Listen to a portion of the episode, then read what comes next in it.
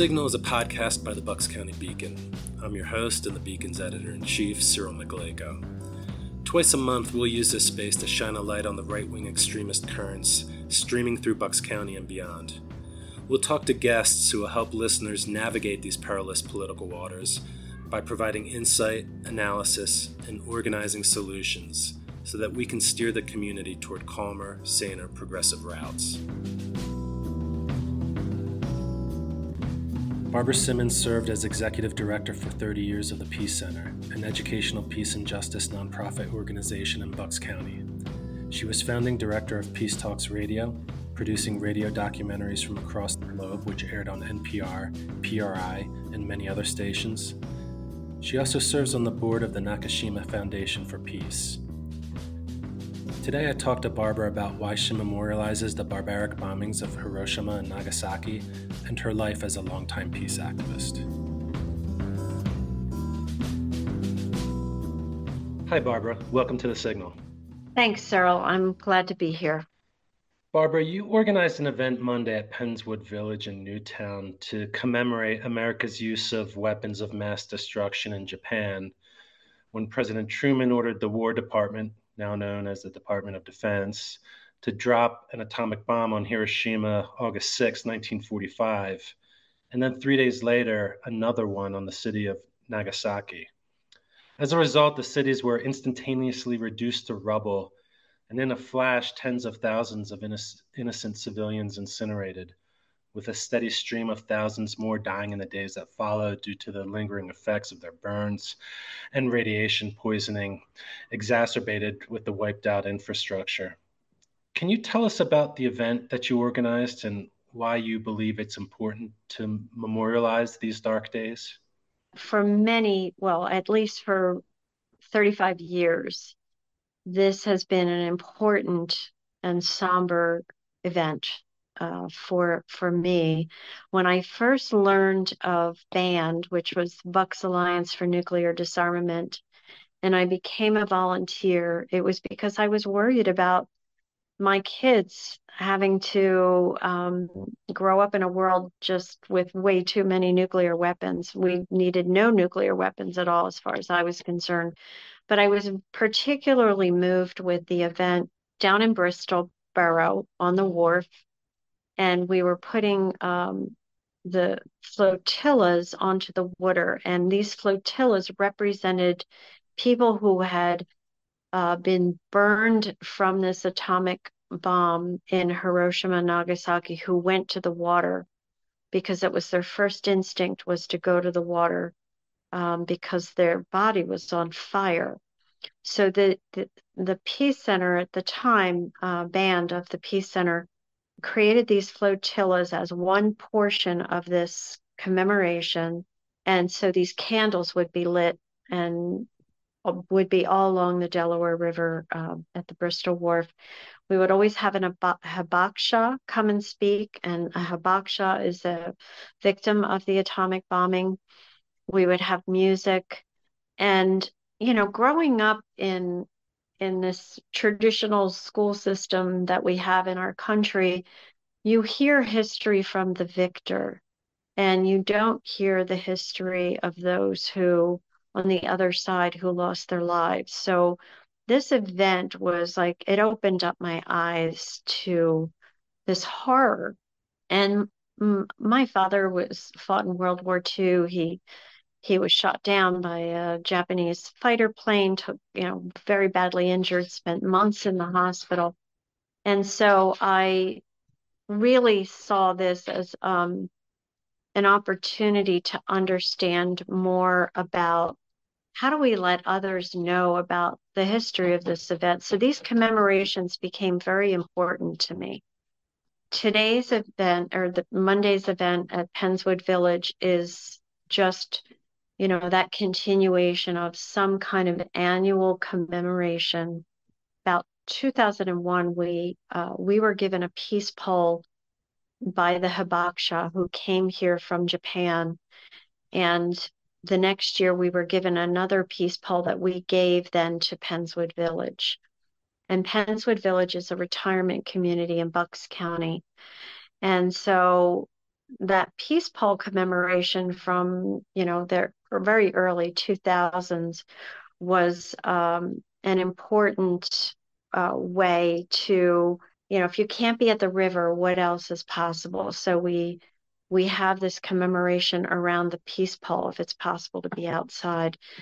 Today, because of the threat of rain, of rain, we held the, the event indoors. And so the event was, you know, where where we have music, we have um, you know, peace music, uh, we have uh, we show photos of that Joe O'Donnell, who was a 23 year old Marine who had been put into Hiroshima just a couple days after the bombing. Uh, he was a combat photographer.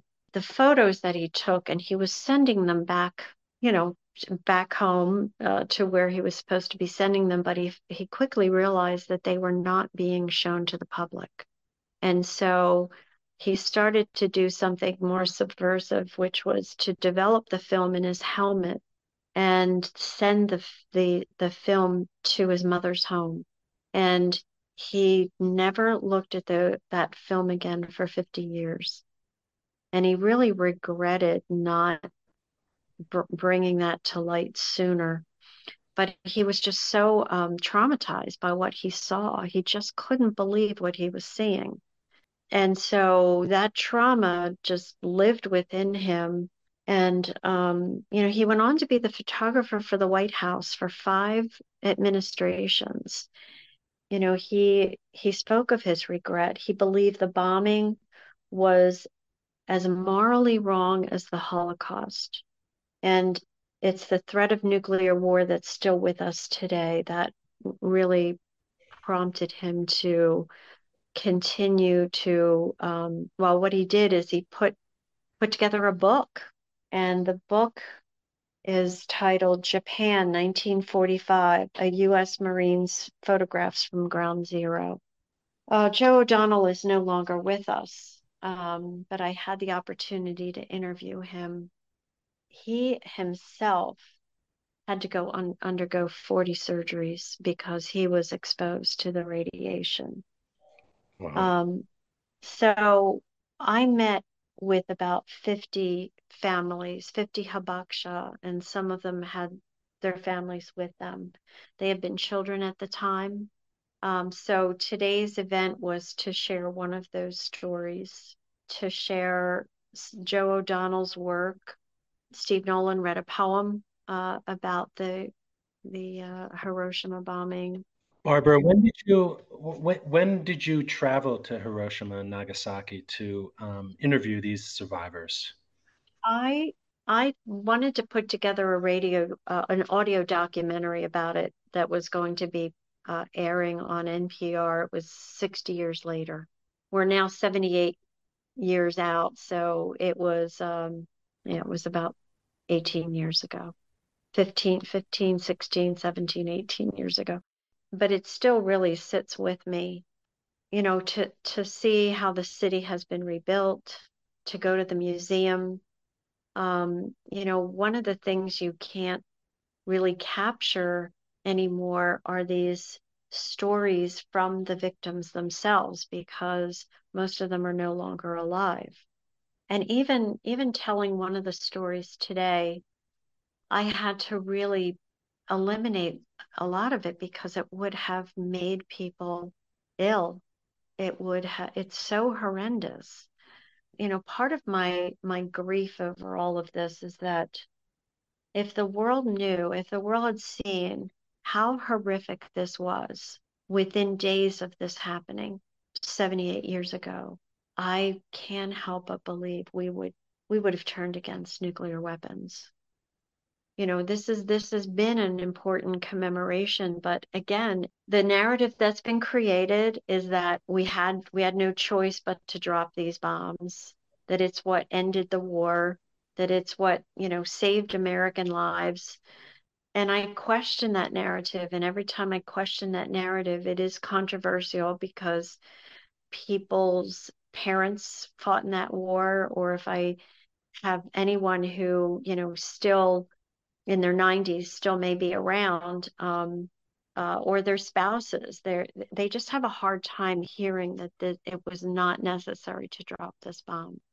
I, I can't even imagine, you know, given the um, the environment that we live in today, a teacher kind of bringing up that perspective in the classroom um, without facing a, a, a, fierce and just rabid backlash by even questioning, you know, the morality uh, of, of, the bombings of Hiroshima and Nagasaki. Barbara, I, I, I want to just kind of like step back again and, and talk a little bit about BAND, um, which you mentioned, which was the the Bucks Alliance for Nuclear Disarmament. Um, and this was a group that formed in, in the early 80s, I, believe it was 1982. It, it, was started by a local couple, and at least they, they were part of the group that started it, Barbara and Paul Zimmerman. Um, well, actually, it was several. It was several people that started it. Nan and Bill Strong were another couple, along with Joanne and Lou Woodman, uh, Bob and Helen Lovett, Betsy and Bob Applebaum, uh, Jennifer and Tony Wolf. I mean, this this really was a an effort that took a village to start. Paul Zimmerman was probably the most vocal.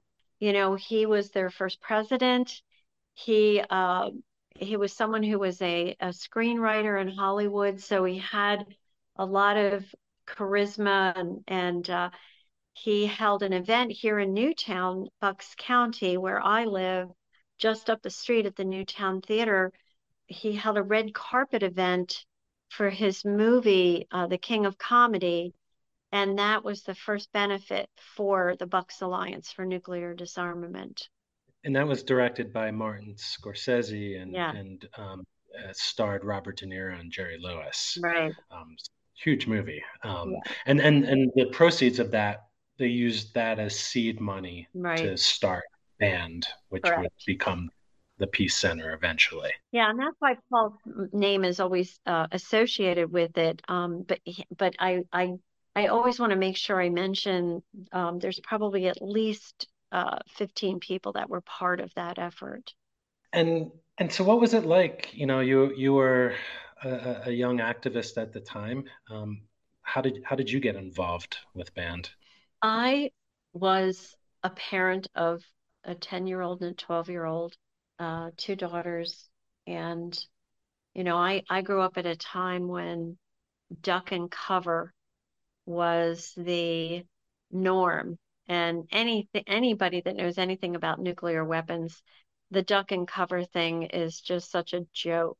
Um, it, it's it's just insane to think that somehow our going under a desk was going to save us from from nuclear war.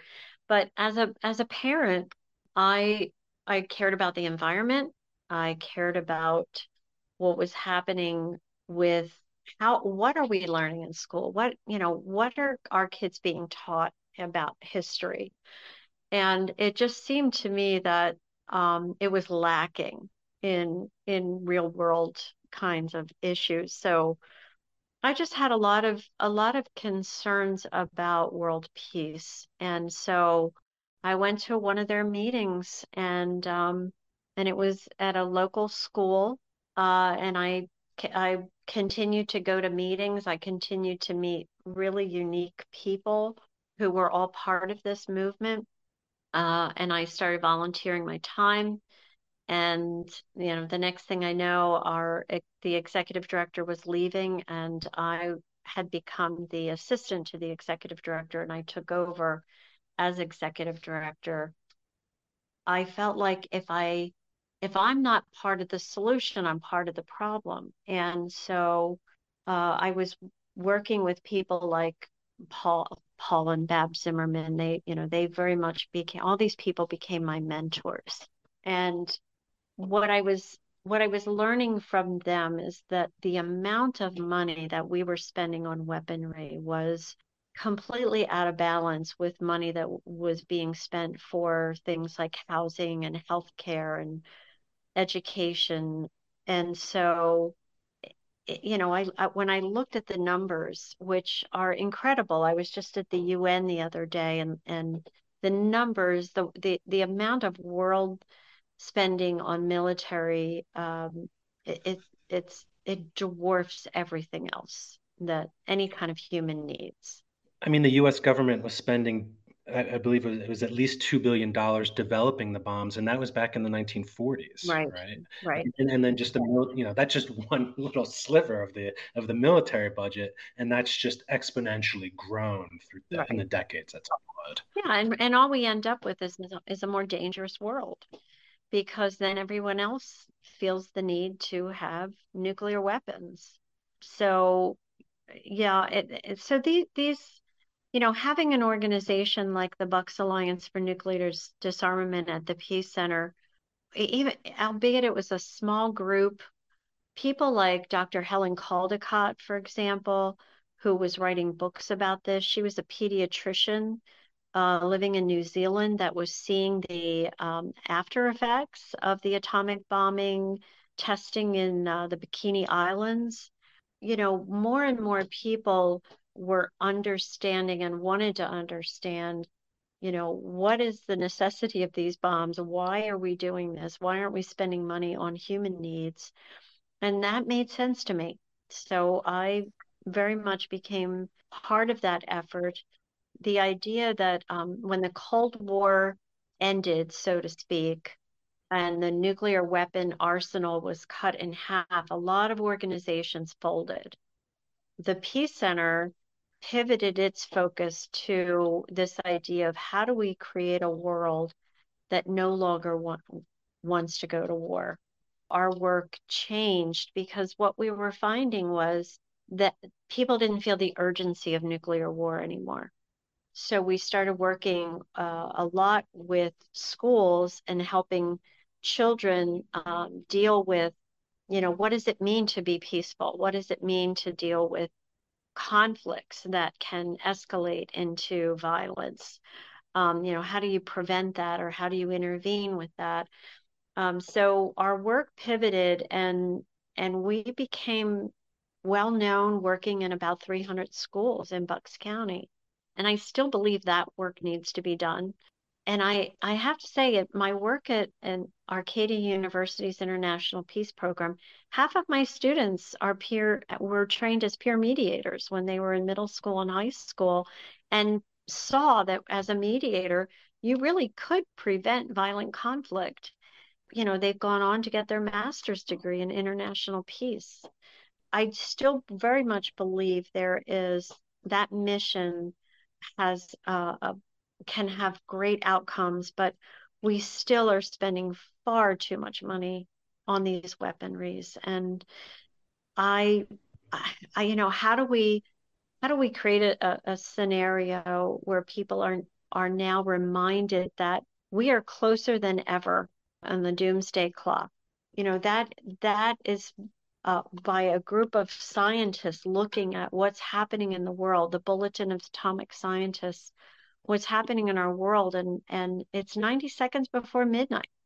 So that is something we need to really be doing something about again but it doesn't seem to be i mean we i, I would say in the last probably 10 years people are bombarded with too many things that have gone wrong in our world and they're getting saturated with um, you know where do, where do you which direction you go in? Our our environment is burning up you know put, so a lot of people are putting their energies to in that direction which is needed.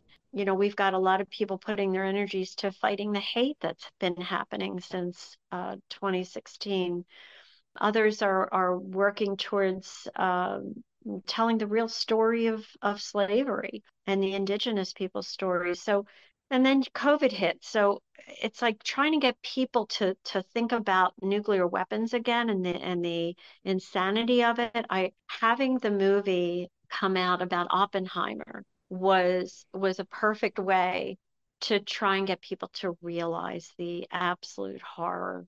And so maybe there is the ability to have another or revitalize the movement the nuclear disarmament movement Yes, I mean that that that's the hope. I mean, it, is encouraging that a, a, mo- a three-hour movie about Oppenheimer is doing so well at, at the theaters.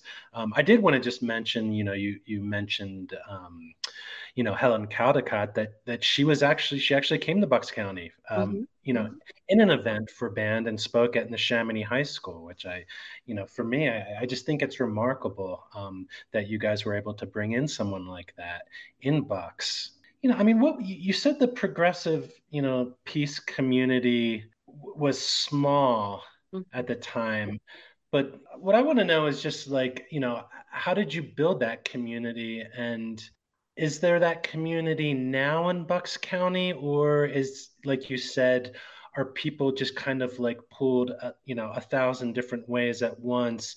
You know, f- for example, you know with with what's happening in in different school districts you know at school board meetings. You know i think that's like one important kind of like part of like the progressive community in bucks county um, which i've been learning about since i've started writing about bucks for you know in the last three years. Um, they're doing some extraordinary work um, but i'm not seeing so much of a peace or anti-war kind of movement flourishing and uh, you know, the last thing I'll say about that is like that's just not Bucks County, right? That I think that's just you know across the nation. Well, when your democracy is being attacked, um, you know, where do you put your energies? And what people are finding across the nation, and it, it just really angers me that the far right has decided to make issues out of non-issues, and therefore it serves as a distraction and in that distraction you lose sight of the bigger picture sometimes right? Like you you know you're going i'm going to all these school board meetings because the extremists are there and they're wreaking havoc and they're you know they've been they've been told to take over the school boards etc and so how much can a person fight holding on to their democracy I think there's been, you know, a big effort to stop book banning, to run for office, right? We've got we've got members running for school boards that hadn't thought about running for school board members. It's a distraction, but unfortunately it's a it's it's a necessary thing that we have to do. You know, when when we were when we were having programs to bring attention to nuclear disarmament issues, nobody worried about the school board, Cyril. You you trusted the people that were running your school board. It also was a very white movement, a white suburban movement because people of color were dealing with toxic waste in their communities, um, dealing with all kinds of issues of racism in all levels of our society uh, and our institutions you know we we missed what might have been happening for people of color because we were looking at this bigger picture of nuclear disarmament.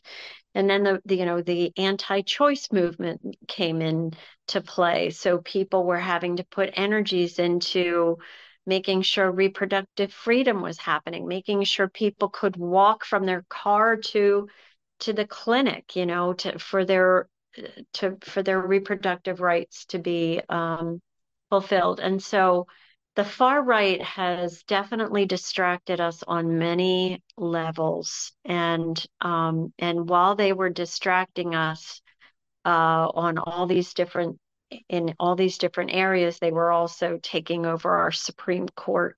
It's like, where do you put your energy? And I think that, you know, in Bucks County, if there is any school, I'll give you an example. Two and a half weeks ago, it'll be three weeks on Thursday, we we learned that at one of the school districts, a person of color had gone to in front of her school board to as a citizen and a parent to say, I really think that we all need to read White Fear. This is a book that can help us understand you know why we're so fearful of having a DEI director, etc. And um, she had wonderful testimony, but was attacked afterwards. And so now you know, the NAACP, and I'm part of that executive committee, we're showing up at these meetings because, and I have to say, there must have been at least 30 people that came in support of this one parent.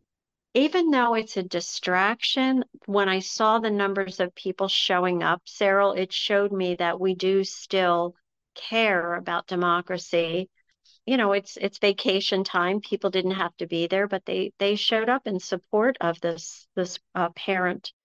So I think that there's what I see as a lot of activism but it's activism that is um, we we tend to be a species that looks at what's the most important thing right at this moment today tonight tomorrow morning and we act on that.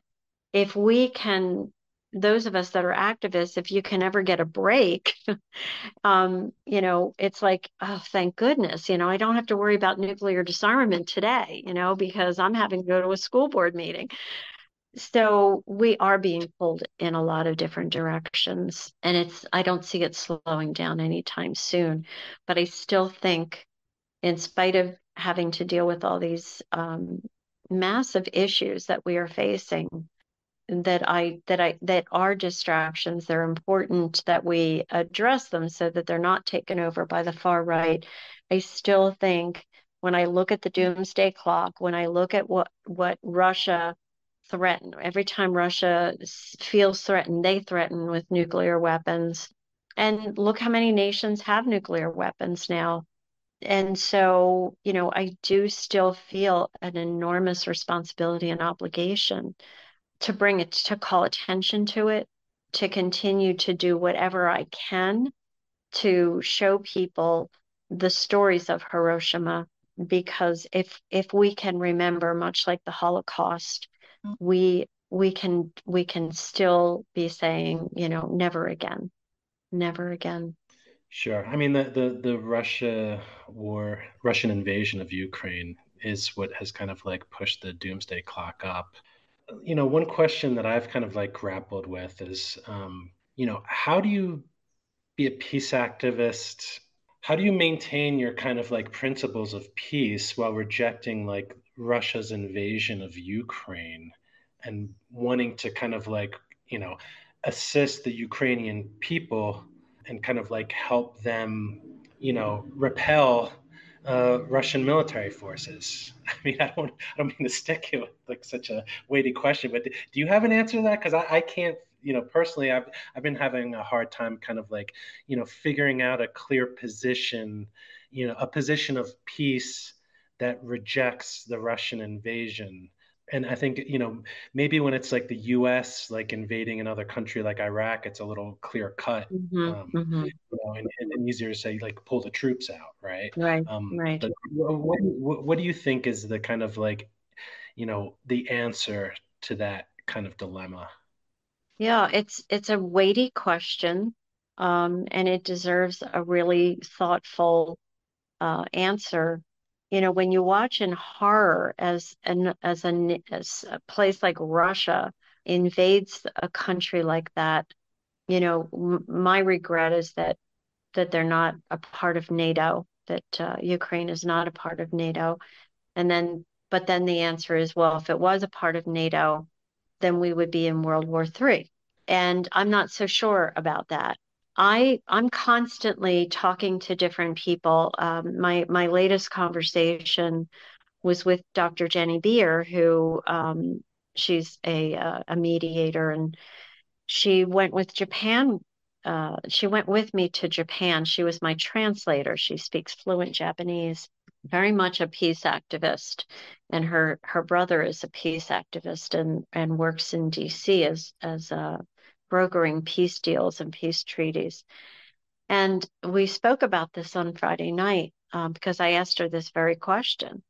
She said, you know, it's this this is a really tough one. Like what would happen if we asked Russia to be part of NATO? Would they feel less threatened, for example? Or what would happen if we could uh, all the Russian soldiers that are now in Ukraine fighting, what if we could give them free passage? You know, we don't usually turn to nonviolence for many of these horrendous wars that are going on around the world, whether it's, you know, Sudan or Haiti or, um, you know, Rwanda. You know, we want to believe, and I want to believe that the United Nations, the blue helmets could show up and stop what's happening, and creativity should take over. I want answers. You know, I want to know what it is that we can do to support the Ukrainian people and not support war because, you know, that is not where my, you know, oh, people always say, well, you know, war is the last option. I can't help but think that there's there's got to be 99 other options before we we fire a bullet but it takes some of the best minds like the, the United States Institute for Peace or the Institute for Multi-Track Diplomacy. Peacemaking takes a long time. It takes a lot longer than than what a bomb could do, what a landmine could do. When these kinds of things are in the making, there's no money for for places like the United States Institute for Peace to go in. I think they've got like a a budget of eight million dollars, it can't compete with the the budgets for um, going to war. I don't think our generals ever want war because they've been through war. The the type of diplomacy I want to see does take a very long time because it's it is about um, pull, pulling together all aspects of a society to work through the conflict. But then you've got, you know, Putin is is a complete fascist. Uh, he he's not one that's going to be for dialogue, and he wants power. You know, Stalin is his hero, and so we kind of have to. It seems hard for us to sit by and watch all this happen and just sell sell them, you know, the the weapons they need. Well, I think part of the problem is that you know the, the media doesn't interrogate the possibilities of nonviolent conflict resolution. It doesn't platform nonviolent or peace voices um, within these discussions. I'd say largely, especially the mainstream media, and even it reluctantly covers you know the true carnage of war, and that dates back to Hiroshima and Nagasaki when there was, you know, there was heavy government censorship, of course, but a lot of the media outlets kind of like went along with it, and and, and that's something, you know, we've seen in present day as well. Um, you know, when it comes to, you know, what happened in in the Iraq War. Um, you know, never mind the the torture that our government, you know, did um, and and the and the reporting and even if you're you know looking at like the Bucks County Courier Times or you know even even the Philadelphia Inquirer, which I like and I, I think it's a useful paper. Like you're not seeing re- anything about Hiroshima and Nagasaki, and that's something like you said that we just needs we need to be reminded of this. Like this is what we are capable of of doing because we did it and if we do it again that might be the you know end of the world as we know it at the very least. Well you know i i, I want in talking about the media i'm i've always been really impressed that the beacon um, and the signal you know you do this without very much money.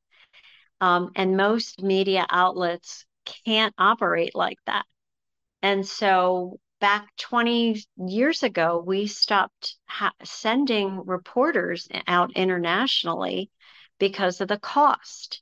And the cost, any money went toward 24 7 reporting. Um, and so politics is the cheapest thing you can possibly cover. There's so much news that we don't get. That's the one thing I want to say. But the second thing I want to say is that if I even look at my local school, any of any of the districts I've worked in, there's not a lot of money put towards peace programs, Cyril. Very, very little money. And if if they get little money at all, it's from a grant that the Peace Center wrote or that they wrote. And so we've never put emphasis on peacemaking, peace building, understanding how to deal with conflicts. We just don't invest in it in our society and in most places around the world. And so I'm not surprised by what we have. And you know, it, no matter where I go, if if I'm if I'm going into a business and they've got a conflict at a business, um, the, they might they might say, well, what's it going to take? Write me a proposal to end this conflict. There might be a need for to be with the the business for 12 hours and they say no i need you to deal with this conflict in 2 hours you know that's all we have time for and so if we understand that more money must be put into this and it's going to take longer peace building takes longer uh, in the beginning but once you've got it established, um, it it automatically helps with those conflicts as they as they come into being because we're always surrounded by conflict. It's always going to be there. We just don't have the tools uh, to deal with it. And so I've always seen it as you know we we have a hammer for the nail, but we have all these other other conflicts, and all we, we're sitting here with is that hammer. And and and finally, uh, to wrap up the conversation, Barbara, you know, if someone in Bucks County wanted to get involved in peace work, where do you suggest they turn to? I I would suggest there's there's uh, the coalition uh, Princeton Coalition for Peace Action. Um, there's the Peace Center. Most community, I know there's a national peace action as well. Um, but I would I would be looking at some of the Quaker organizations. Usually, Quaker organizations and even uh, places of faith will have a peace and social justice committee. Get involved with whoever is closest to you. Take the time to read about Hiroshima and Nagasaki just for your own historical um, memory. These stories need to be read about, heard about, told so that we we are in a place where we can be part of that memory for the younger generation saying you know this is why we're we're doing this program so that you can know what happened and what we need to prevent because we need to be supplying the next group of peacemakers uh, youth with peacemaking tools and, and we'll leave a list of um, books and resources for listeners in the show notes as well. Um, Barbara, thank you so much for coming on the program today, and and and thank you for your decades of peace work that you've been and continue to undertake. Well, thanks so much for that recognition, Cyril, and thanks for your good work too. Take care. Thank you, Barbara. This has been The Signal, a podcast by the Bucks County Beacon. I'm Cyril Mychalejko, editor in chief and host. For more progressive news, analysis, and opinion from Bucks County and beyond, go to www.buckscountybeacon.com. The Signal is produced by Kevin Mahoney of Raging Chicken Media. Intro outro music by Maf et Tula, featuring Cartas a Felice, used with permission.